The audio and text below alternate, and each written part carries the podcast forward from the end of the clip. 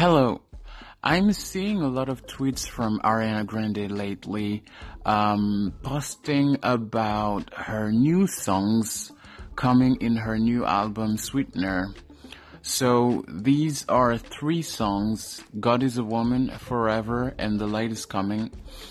And she has been sharing lyrics of these new songs and I'm so so so excited to have this al- this album in my hands because I'm a longtime Ariana Grande's fan.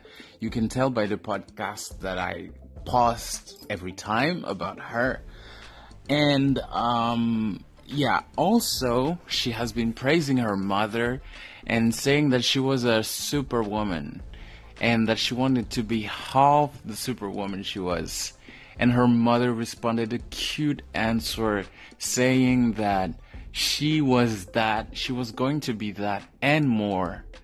And this was the cutest thing I've ever seen in my entire life. I would like to have the same relationship with my mother. Thank you for listening. This is all I had to say about Ariana Grande and her new album Sweetener.